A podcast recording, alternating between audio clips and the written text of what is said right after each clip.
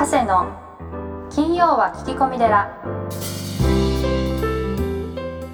ようこそ架空のテラスタジオよりお送りする長谷の金曜は聞き込み寺ナビゲーターの土地尾恵美です群馬県太田市にある随願寺のご住職長谷さんどうぞよろしくお願いいたしますはい、よろしくお願いします。はい、では私からのちょっと質問のコーナーです。えーっと私はですね先の計画を立てるのが苦手です。長谷さんは、えーどれぐらい先まで計画を立てていらっしゃいますか。またその理由もお聞きしたいです。よろしくお願いします。え、とちおさんって全然か立てないんですか？なんかもう全然全然っていうレベルがあれですけど、先の方まであんま考えないですね。うーん、どのぐらい先まで考えてるの？あの今日のお昼ぐらいまでみたいな。でも本当そうかもしれないです。ご飯 ご飯のメニューとかもその時に考えます。ああ、でもお母さんって大変だよね。でも一週間考える方いますよね。きっちりきっちり。あ、本当すごい。うあとなんか作り置きしたりとか。はい、私はもうその場で考えたいですねむしろあ、逆に。はいなるほどなそう。ですあるもので作りたいみたいなうーん、あれですよね。自分のお腹と子供たちのね顔色とかリクエストを聞いて、まあ作るみたいな。そんなにそんなにうまいうまいことやってないかもしれないですけどあとけ予定とかも予定表には書きますけど、うん。なんか明日の予定もうん忘れてるみたいなことも結構あります、あの見ないと思い出す見ないとわかんない。ああ、なるほどなるほど。全部書いてあるから、ええあのええ記憶にないっていう、ああ、まああのなるべくメモリーを使わないってことですね。あまあそうですね。かっこよく言えばそうですね、はい。ぼ僕もそうなんですよね。あのあそうなんですか、うん。はい。一応こう予定表に書いたら忘れるっていう、ああそう。だはい、なるべくなんていうんですか、こう今に集中したいので、あそうですよね、うん、あまり記憶量もだんだんこう年取ってくるとなくなってくるんでですね。そうですね。なるべく容量を使わないようにっていう、はい。そういうはい。あの調子のいい生き方をしてますけどはい。昔はでも計画立ててましたね。あどれぐらい昔ですか？えーっとえーっとこそうね10年ぐらい前は本当にあのうんこうなんですかねこう1時間ごとのスケジュールの手帳ってあるじゃないですか。あーはい、うん。あれにあの何時何分何時何分何時何分みたいにやっててなんかうん忙しいほど仕事してる感があってますあー。なんか充実感あるなみたいなことあったんですけどはい。なんか途中からなんかそれちょっとやりすぎだなと思ってなんかなるべくだったらたくさん時間あげ空けようっていう、はい、だから結構あの1ヶ月の中で空欄が今多いんですよね。いいですね、うん。あの先の予定も結構立ててましたか？先の予定はですね昔は、うん、と5年先とか10年先とかはいはい、まあエクセルで作ってやってたりしてしたんですけど、細かい、うん、それもちょっとやりすぎだなと思って、まあ、ある時からえーはい。なんかお寺ってですね、まあ、とにかく予定が来るんですよ、ああそうですよね。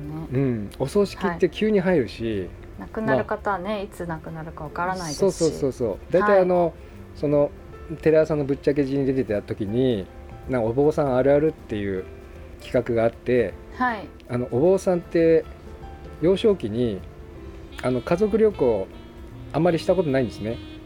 ああまとまってお休みが取れないみたいなことですか、うんうん、何月何日から何月何日まで例えば熱海旅行とかはい。グアム旅行とか入れても、まあ、お葬式とか入ってなんかはい。お父さんだけ帰っちゃったり、うーん。あのなんか家族全部その中心になっちゃったり結構みんなあのスケジュールあのぐちゃぐちゃになっちゃうんですよね。うん確かに。はい、だからもうあのその日い日帰りとかですねあの誰かにお願いしてこの日だけばみたいな感じにしないと、まあ、うん家族旅行もできないっていうところあって、うーん。なんかそういうのがあってあれですね。こうスケジュールを変えるのには慣れてるっていうか、はいはいはい、うん、なこういう風に来たらこういう風にしようみたいな、なんかそういいうこう代替案を常に用意してますかね。うん、はいはい。うん、あの幸せっていう言葉あるじゃないですか。はい。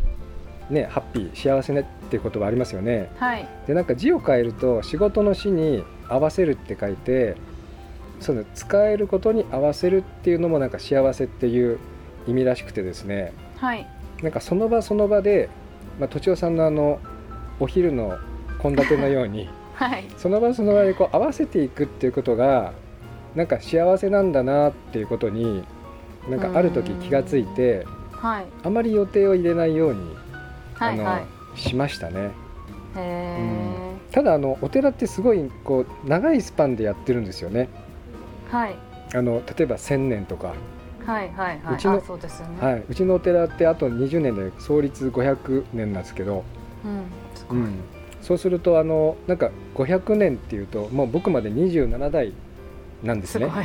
はい、うん、で大体1代が30年ぐらいですから、うん。あのもう27代の方がこうずーっと続けてきたものをさらに続けていくのにで今あの本堂とか書院とかやってるんですけど、はい、まあ、これから100年先200年先300年先みたいなことも一旦考えておいてでなんかあのそうですね。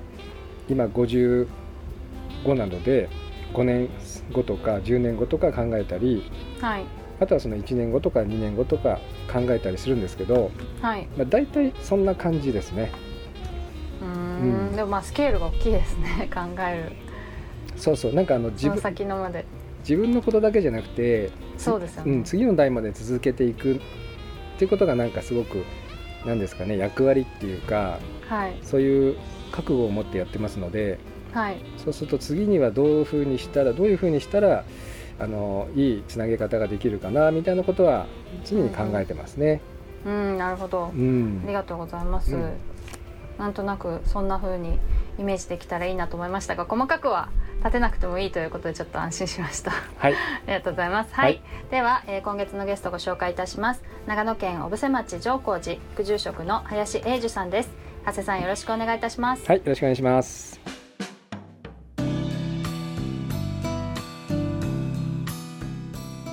これねあのそのアイディアのこう湧き出るのが素晴らしいですね。いやいやいやいやあの僕はやっぱ保育園をやってるんですけども、ええ今はそのなんていうんですかねこう言われたことだけをやるうん。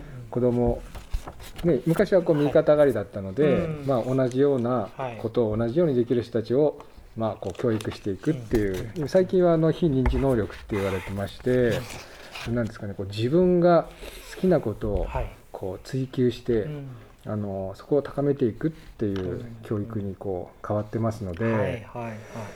レゴでも何でも、こう遊んでる集中してる子がいたら止めないんうんですね、うちもあの面白い先生が一人いらっしゃって、あの自宅から保育園に来る時必ず手に何かあの虫を持ってるっていう、で散歩に行くとあの公園の土を掘ってしまってですね、へいろんな虫をこう出し出すとかはいあの切り紙をやるとプロ以上のレベルみたいな。あの林さんのあれですよねこの湧き出る何なんですかねやっぱりこうあの浄光寺さんで育ったからなんですかね。そうですね。あのーそうですね。僕が意外とあの、まあ、よく言うのがあの人と違うことをすることは結構す好きでうん。あのスラックラインもまだまだそのスラックラインっていう名前も僕も知らなかったというようなこととか、まあ、グランピングなんかも今ほどあの各地でやるうあの前であったりとか、えなのであの大学時代もみんなやっぱり大学生になるとバイクに乗るんですけど僕は全くバイクに興味がなくて、仲間たちとじゃあバイクで旅行行くってこうみんなが連なっていあのいあの行く時に、うん。じゃあ俺だけ現地に、うん。あの電車で先行ってるからみたいな。今日みみんながしようとすることははい。意外と嫌なんですよね。でやっぱその字を書くこと自体も、はい。やっぱりこううん書道とか習字にはないものっていう点だから多分やっていたりとか。でうん。今って小学校中学校の教科書って書写って言うんですよね。そうですね。書を写す。ああはいはい、はい、で僕たちの子供の頃って習字書道だったのが、うん。今って書写って全くのコピーじゃないですか、もう書を写す。書道じゃないんだ。書道じゃないじゃん。書書写写っていうんですかはい。写なんですよ道じゃないんですか、はい。道を極めるんじゃないんですか？ではないんですよ。教科書が書写って書いてある。それはつまらないね。そうなんですよ、うん。だから僕たちがまだやっていた書道とか習字っていうものは、うんうんやっぱり書の道であったりとか字を習うっていうことはまだしも、うん今は個性を伸ばそうなんて、えー文科省が言っててもですね、うん。結局右右習えでみんな同じように書きなさいと、っうんていうような教育でしかないので、うん。そこって僕はどうなのかなって思っっていると一ころ。度ね授業参観行った時にその廊下に貼っていあった絵画がはい。全部同じ絵だったのはちょっとね引いた。ねえ。これあのこうやって描きなさいって先生が言ったんじゃないかなと思って。これはねダメだよねって。そうですよね。うん。はそれ今でもそうなんですかね。いいやー。今の方がそうなんですかね。だと思いますよ。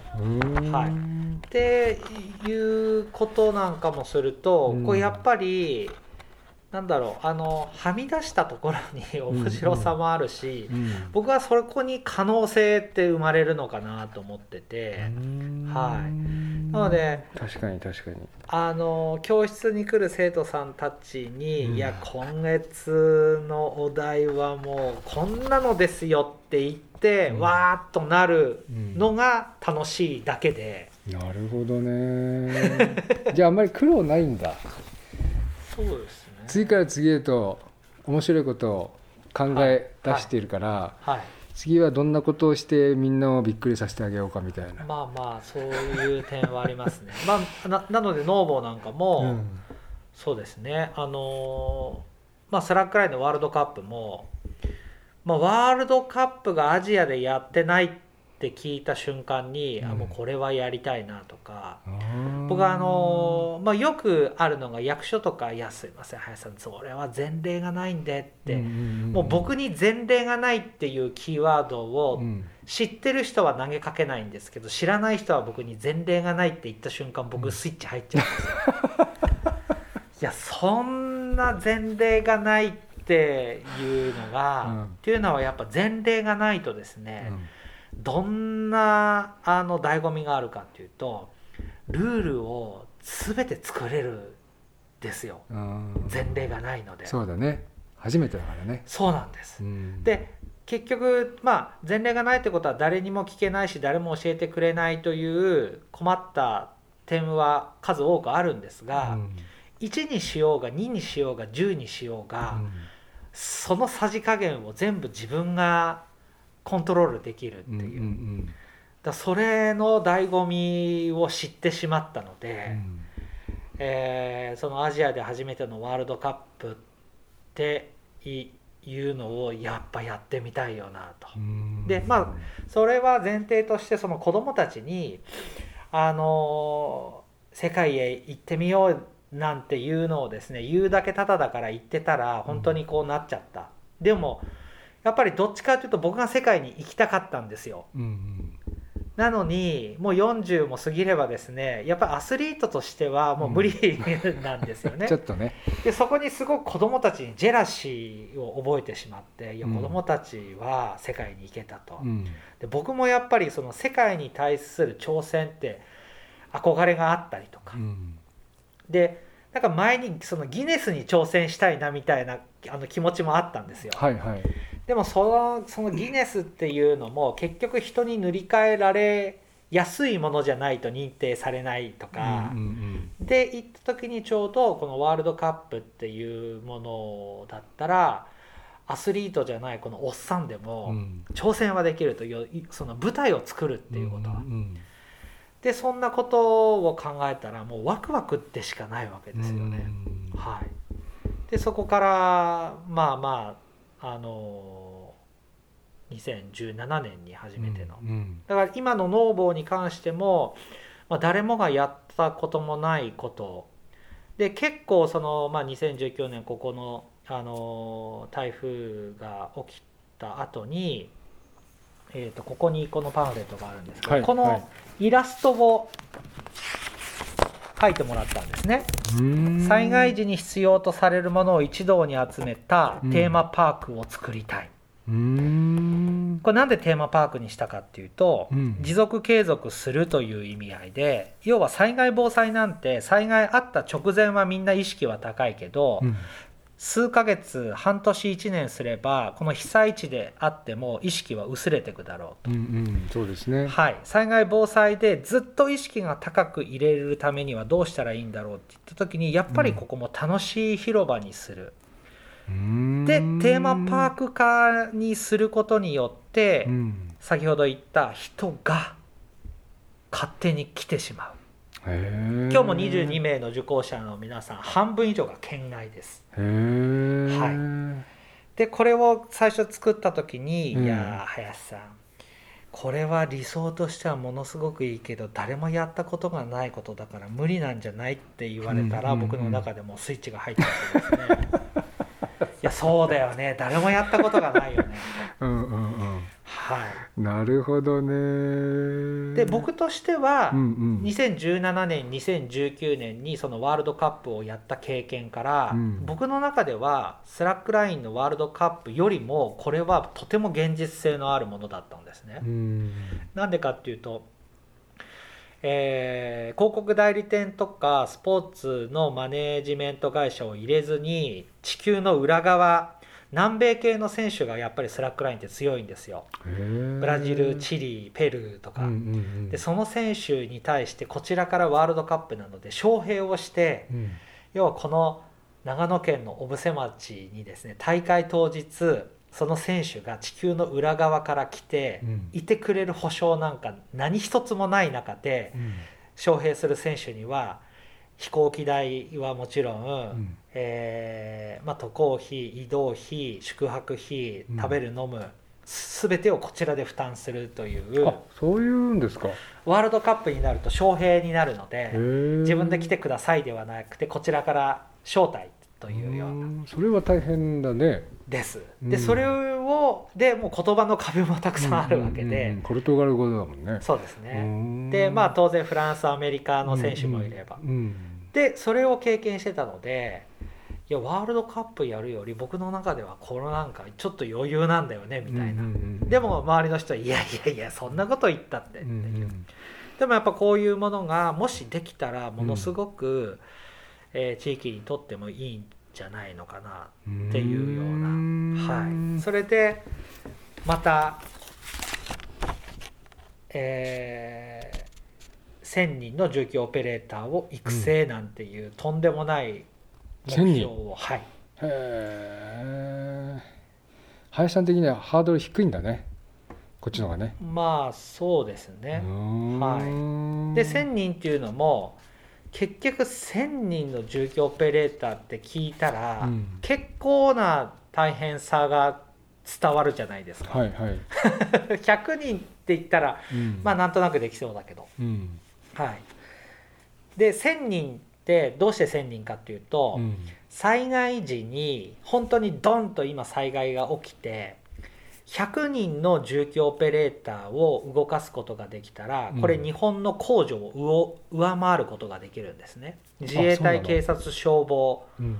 の、えーその支援よりも重機大体重機は1台100人分の仕事をしてくれて100人の重機オペレーター100台の重機があれば、うん。日本の、えー控除を上回ることができる。でそれに民間がなったらすごいことだろうなと、でじゃあ100人の人たちを一気に集めるためには、うん。やっぱり分母が1000 10分10倍の1000人いないとうん。100人は集まらないだろうはい。で、えー、一昨年の10月に正式オープンをして、うん。今19ヶ月目で今日の、えー、と22名の方が無事に終わると900人越すんですよ。へえもうちょっと。はい、これで今受講申し込みの皆さんの,、うん。あの状況から、えー、と20ヶ月目で一応1000人の目標というはい。何ヶ月ぐらいで一人前になるんですか？一人前になるのはもう個人差もあるんですけあどこれは資格を取るというところと,、うん。えー、とこの次にですね日本で初めてその重機のサブスクのトレーニングができるという仕組みも作っていていわゆるあの重機って資格取った後に土木業じゃない人たちが乗れる機会がないんですよね。なるほど。はい、でそれをここは、えーゴルフの打ちっぱなしならぬはい。重機の掘りっぱなしという新しい文化を作ろうということで、サブスクの仕組みでトレーニングをしていただいてる、へえ、はい。面白いね。林さんの脳みそなんか見てみたいよいやねいや。でこれもやっぱりに2019年この土地が災害起きた時にええ助けてもらえるとばっかり思ってたんですよはい自衛隊が来てくれて消防が来てくれて、警察が行政がはい。この土地を救ってくれるんだとばっかり思ってたんですよ。ああ災害の時にね、はい。うんうんうん、2019年の時に、うんそしたら全く違う現実があって、っていうのは行政が手配した土木事業者さんっていうのは幹線道路と河川しかやらないんですよ。一般家屋に入った泥出しはやってくれないわけです、ね。うんはいうんで自衛隊消防警察もですうんね、うん。もし家の中に人が生き埋めになって行方不明であるうん。という状況であれば捜索活動はしてくれるんですが、うん。生活を再建するための泥出しっていうのはしないんですうよね、ん。だからそうなると誰がやるのっていうともうその家主さんかボランティアがやるしかないうんっていうところに直面をして、うん。えこんなもんなのともっとなんか国が政府が、うん。えー業者さんを、ね、借り上げてうん。家の泥とかも出してくれないのっていう、うん。それで、まあ、いあの一切やりませんと。うん。でこの主幹産業である農家さんたちの、えー畑に入った泥なんかもいや自分たちでやってくださいうんっていう。うん。いやこれは地域終わるだろうと。うん。でまあちょうど2019年2回目のワールドカップを開催させていただいて2回目大体2回目はこけるって言われてるんですよね、はいはい。1回目はなんとなくあうんうんうん。の世の中も初めてだから注目もするし、うん。で2回目を2年後の2019年にやった時に9月なんですけどそれも大成功させていただいたんですよ、でやっぱそこは150社を上回るスポンサーの皆様のお力添えと地域の理解と地域の協力があってできたうん。その1ヶ月後にこの地域が水害にあったので、いやそれはもうで大会会場も水没したんですよ。うん。だから1ヶ月僕たちがずれてたらうん。もう大打撃を僕たちは受けていたところうん。大体大会、えー予算規模が2000万ぐらいのうんなので、まあ、一気にそれがぶっ飛ぶような、んん。でも幸いにも僕たちは大会を成立させていただいたであればもう次はもう地域に恩返しをするためにうん。復興支援をうん。やっぱりやるべきだろうと。うんうん。えーそんなことでやっぱりあのスポンサーの多くの皆さんも被災を受けられたので、うん。これはもう一生懸命泥出ししなくちゃっていう、うん。そんなことがあったんですよね。うん。でスコップ持って現場に行ったら、うん。人間の力の限界を5分で知らされて「俺これダメだ」と「これは地域がふあの蘇る前に俺たちが終わると。うんうんうん。これでどうすると」あれ暑い時期でしたっけ？えー、と9月あ10月なのでだんだんと寒くなる。その翌年の熊本の水害は7月なのでだんだん暑くなる。ね。だからその長野の場合はうん。コロナの前だったので、うんうん。まだよかった。まだよかっうん。はい。たでもう結局もう人間の力の限界を知った時にはもうこれダメだと。うん。どうするこうするって言った時にじゃあもう重機じゃねえかと。うん。でも重機って言ったところで乗ったこともなければそんなのお門違いだし、うん。でもやっぱこれ重機を扱わなくちゃいけないよねっていうことで乗ってみたもののままあちんぷんかんぷんですよね、うんでこれ災害ボランティアって言ってて万が一事故を起こしただの怪我しただのって言えば、うん。それこそボランティアやっててご迷惑かかるからこれうん資格はちゃんと取ろうぜと。で長野の場合にはちょっとこう、えー、と講習所まで遠いので,、はいであんまりやってないんですよ。うん。でこれは困ったなっていうことで、うん。ちょうどその講習所に直談判して、うん。人も集めると。うん。場所も提供する。うん。だから先生だけ派遣してくれと。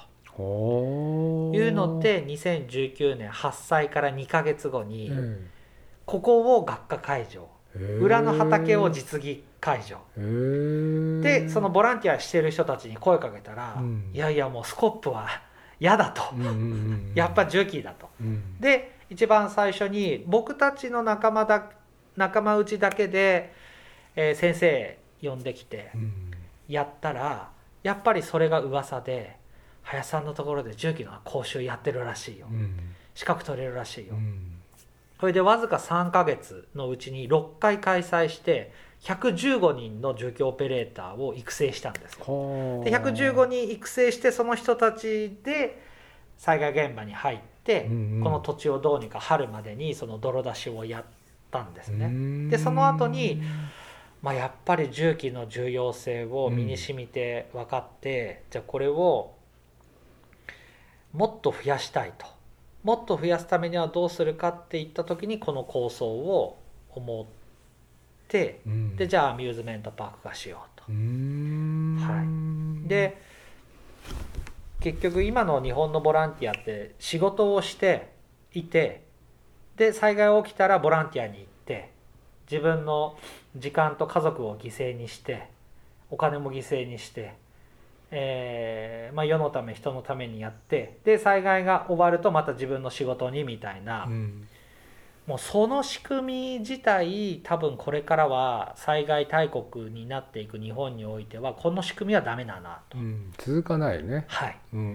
ってことはやっぱり、えープロを育てなきゃいけない。うんでさっき言ったように消防警察自衛隊はやっぱり自分たちの意思では動けない、うん上からの指示があって、うんなので激甚指定を受けたとしても24時間以内にはほぼほぼ入れないんですね自衛隊って。うん。県知事の要請でうん国へ行って、ね。はいはい。国からなので。うん。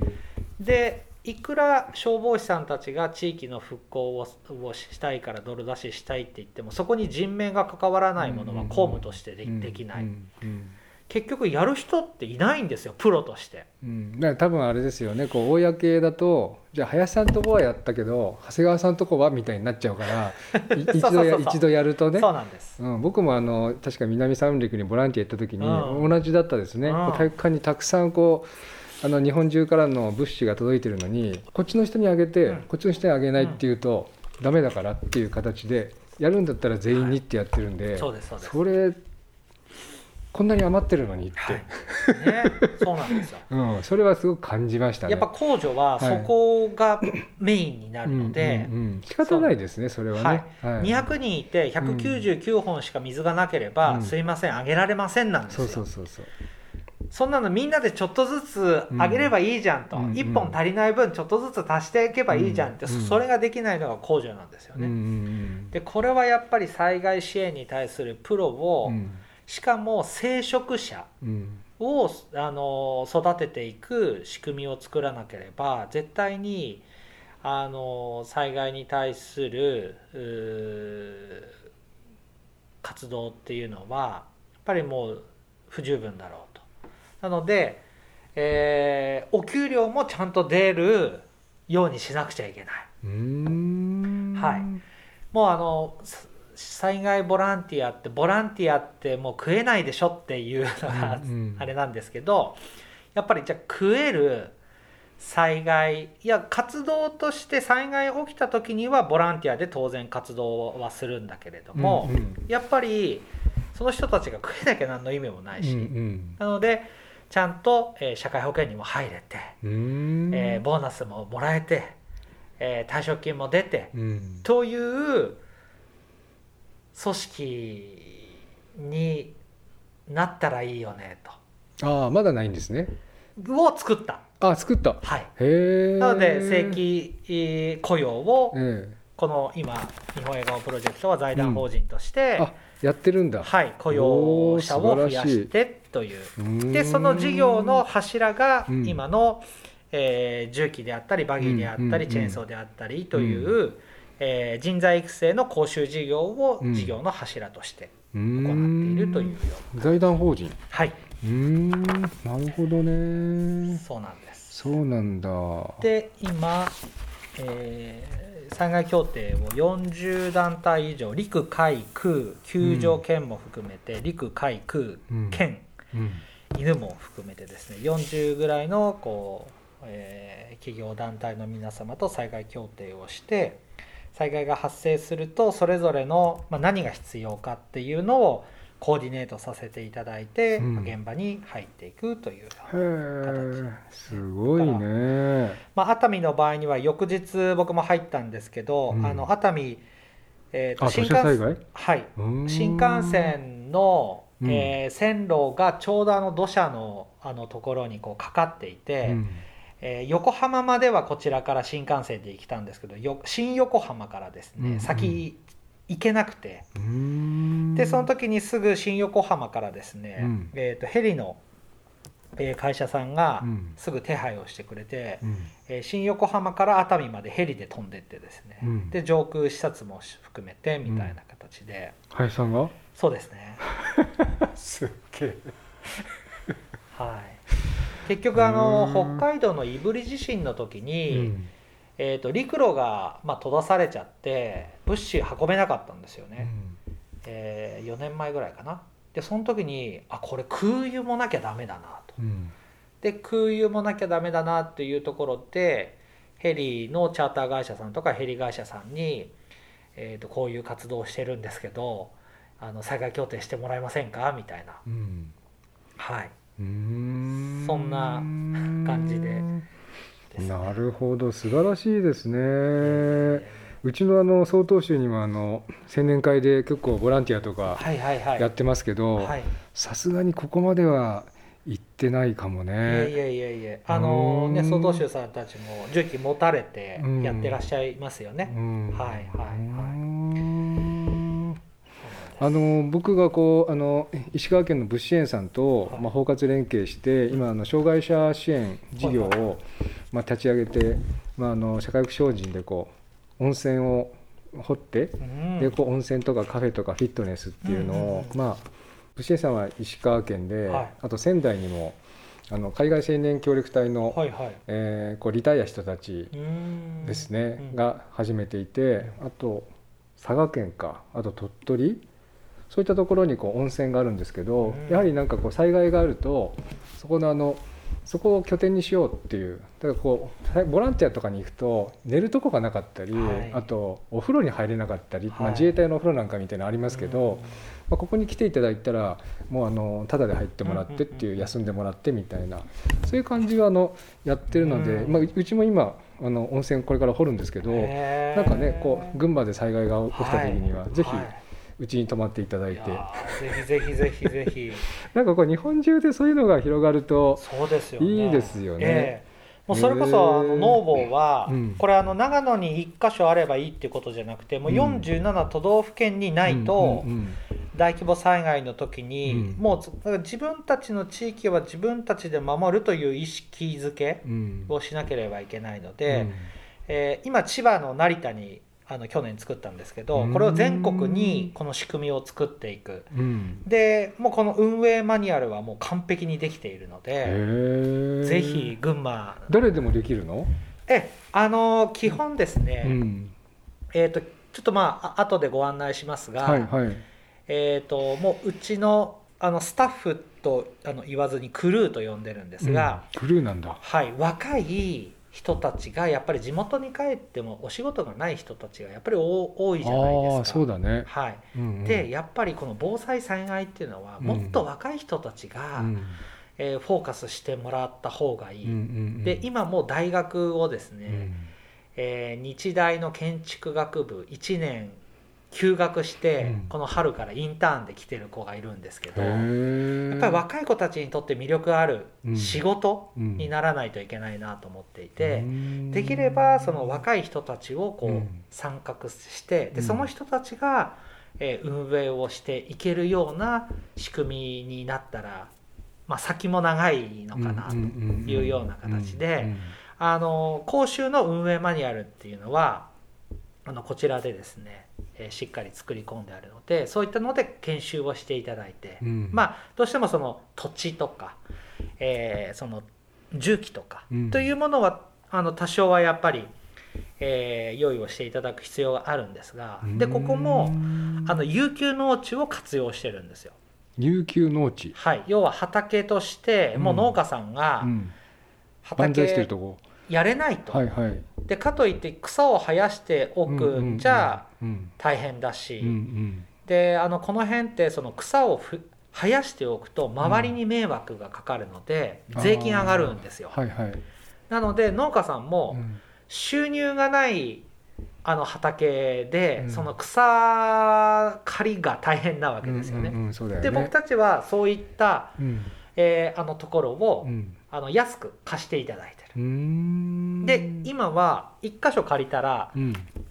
じあの地主さんみんな違うんですけど、うんうちの畑も使ってねえから借りてくれない借りてくれないって今うんうんうんうん。3箇所、まあ、全部隣接してるので、うん。管理は簡単なんですけど、っていう。なので地方うでん。畑が余っていて、っうん。ていうような形であれば、うん。できる。はい、いっぱいあるよね。いやいっぱいあります。ななので僕たちはここのうん。農房っていうのはん。農業と防災をくっつけていある。そういう意味か。はい、で、うん。あのこのスペルはイタリア語でボジョレーヌーボうんうのん。ヌーボなんですが、うんうん。いわゆる新しいという意味がイタリア語ではあるので,、災害防災要は社会問題、うん。農業の問題防災の問題をですね、うんうん一つのスキームでうん。社会問題を2つ解決しちゃう。うんうん。で農産物も作ってるんですがこれは根菜類でうん。これは、えー災害時炊き出しをする時のうん。備蓄野菜なんです。へえ野菜だけはどうしても備蓄ができない。うんうんうんでこの土地も、そうだね。えー炊き出しをする時に、うん。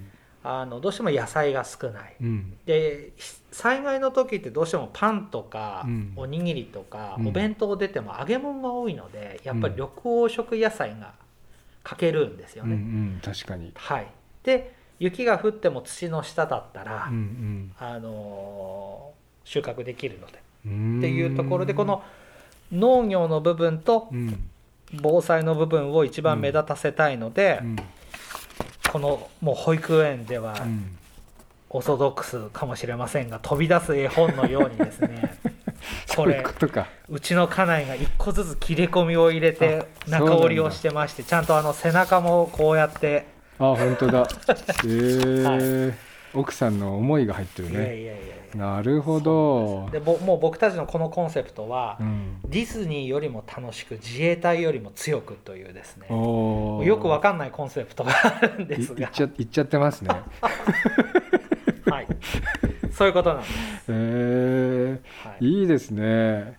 これはいいね。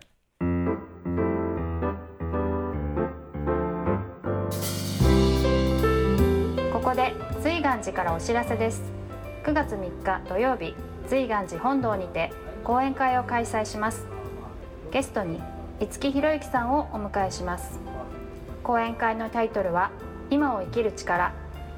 会場13時開演13時30分。料金は2000円です。詳しくは瑞岩寺のホームページをご覧いただき申し込みはファックスまたは申し込みフォームでお願いします。チケットをお送りいたします。ホームページの URL は www. 随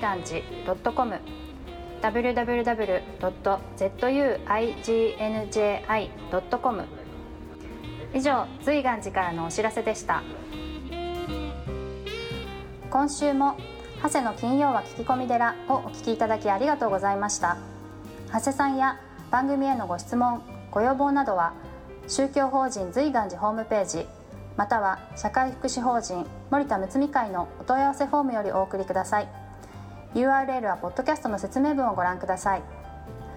人生相談はもちろんお寺や葬儀法事お墓のことや子育て介護など生活に関することもお待ちしております。随願寺と森田睦美会は群馬県太田市札幌市横浜市鶴見区東京都東池袋において保育園こども園児童クラブ放課後デイサービス特別養護老人ホームグループホーム障害者支援事業など幅広い分野をサポートしております。